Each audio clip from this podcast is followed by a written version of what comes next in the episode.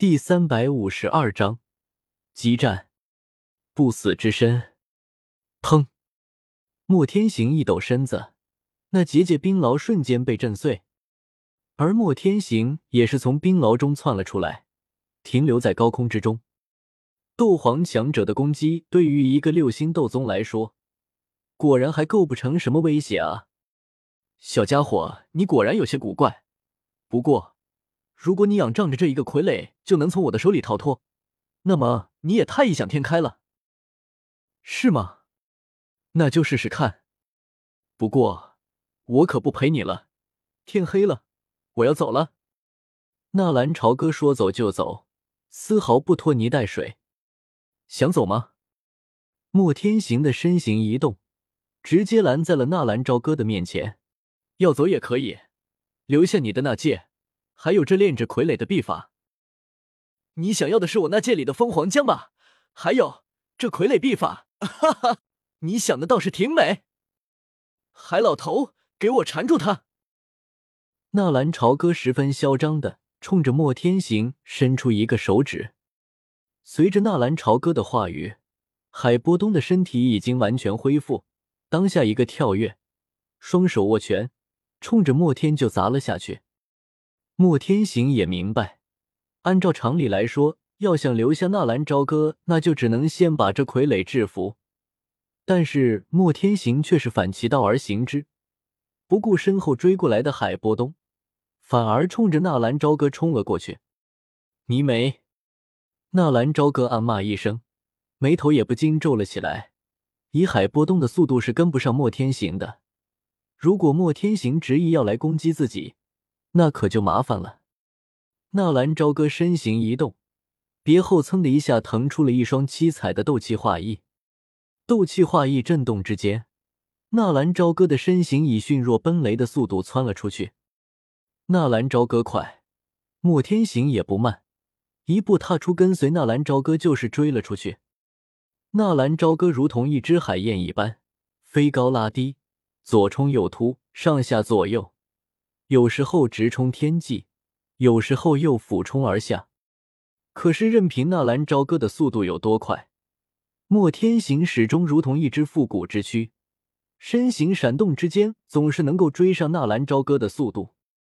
而在莫天行追上纳兰朝歌之后，不闻不问就是一拳。他们的速度快，海波东虽然追不上，但是纳兰朝歌也是有意的来回斡旋。每当莫天行追上纳兰朝歌的时候，一拳轰杀过去。玄冰刺壁，随着海波东的结印，在纳兰朝歌面前聚成了一道足有7-8丈宽大的厚实冰层，并且在那冰层表面上，几米长的尖锐冰刺密密麻麻地遍布着。可以想象，莫天行要是一头撞了上去，下场恐怕并不会太过好受。看到忽然出现的玄冰刺壁，莫天行眼中更是出现了浓重的垂涎之色。他已经明白的差不多了，眼前的这个傀儡就是用那个周通的身体制作的。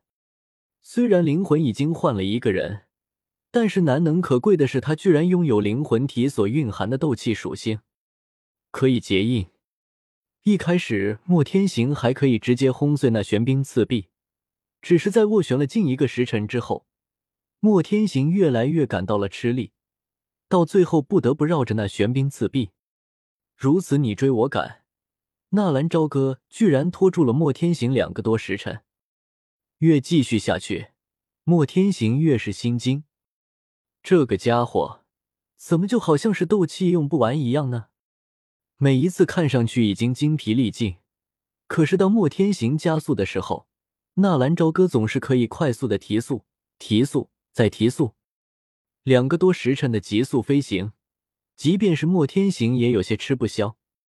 最关键的是，在他们身后还有一个周通，时不时的弄个斗技什么的进行干扰莫天行。天色渐渐的黑了下来，一片夕阳映红了半边天。黑角域的晚霞还是非常漂亮的，而在晚霞之下，很多妇孺儿童也是在外面乘凉，不时的有带着凶狠戾气的佣兵在大街上走过，而那些妇孺儿童似乎早就已经见过了那种场面，并没有任何的回避。凶狠与温柔倒是造就了另一番场面。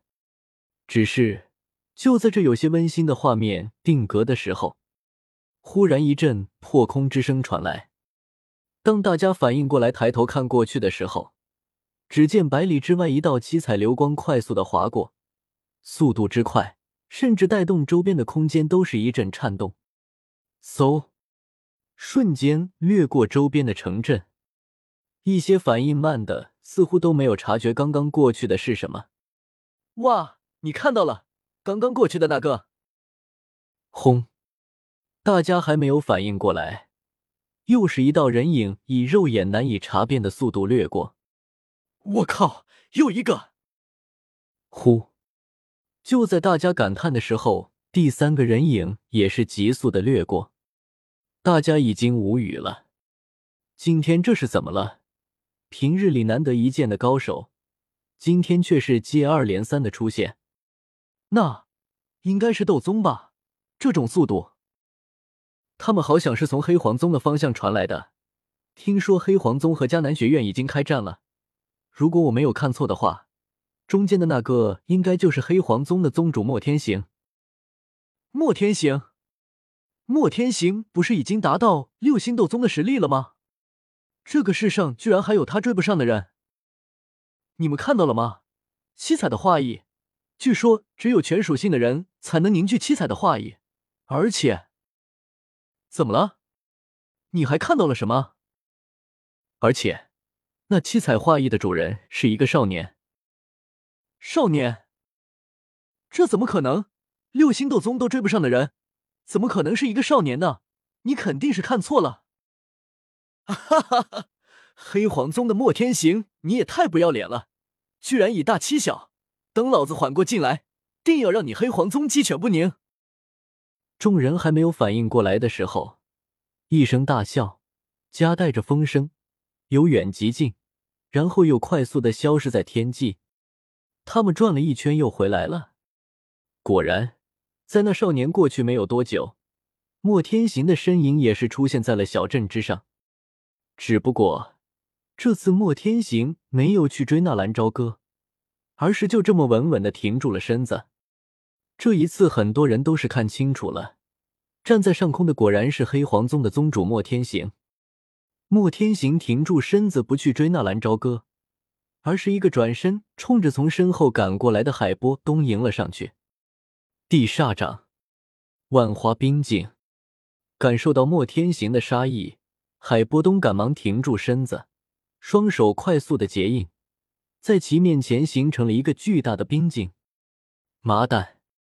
已经窜出去的纳兰朝歌也是不得不停住身子，他辛辛苦苦造出来的秽土转生，可不能就这么被毁了。天照，万花筒写轮眼猛然转动，在莫天行的背后猛然穿起一股黑色的火焰。天照属于万花筒写轮眼瞳术的一种，此术施展时，万花筒写轮眼会在目光聚焦处释放出黑色的火焰，黑焰会燃烧至目标完全烧尽才会自行熄灭。磨蹭了这么久，真正的战斗才刚刚开始。莫天行忽然感受到一股极强的危机，不过他并没有打算放弃这个可以毁掉海波东的机会。一瞬间，在莫天行的周身腾起了一股黑色的防御性铠甲。斗气铠甲是大斗士特有的标志，但是并不是说级别高了反而不会了。相反，随着级别的提升，那斗气铠甲的强度也是呈几何状态增长。而莫天行召唤出来的斗气铠甲则是他的一个最强防御，一种地阶的防御性将铠甲。可以说能够抵御斗宗之内的最强者的一击，这也是他最后的保命手段。黑黄铠甲。只是一切似乎都出乎了预料。纳兰朝歌没有想到莫天行会冒着生命危险强行攻击海波东，海波东没有想到这一次莫天行的攻击会这么强。莫天没有想到背后的那股危机，他才刚刚有意识，就已经发动了。原本就是黑色的黑黄铠甲之上，蓦然腾起一股熊熊的黑色火焰。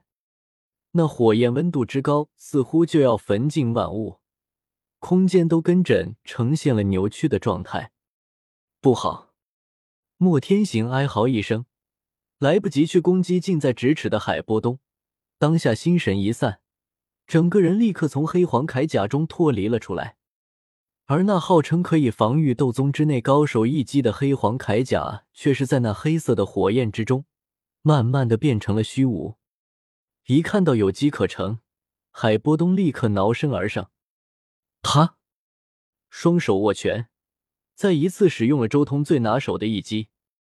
找死！莫天行冷哼一声，身形诡异的在原地消失。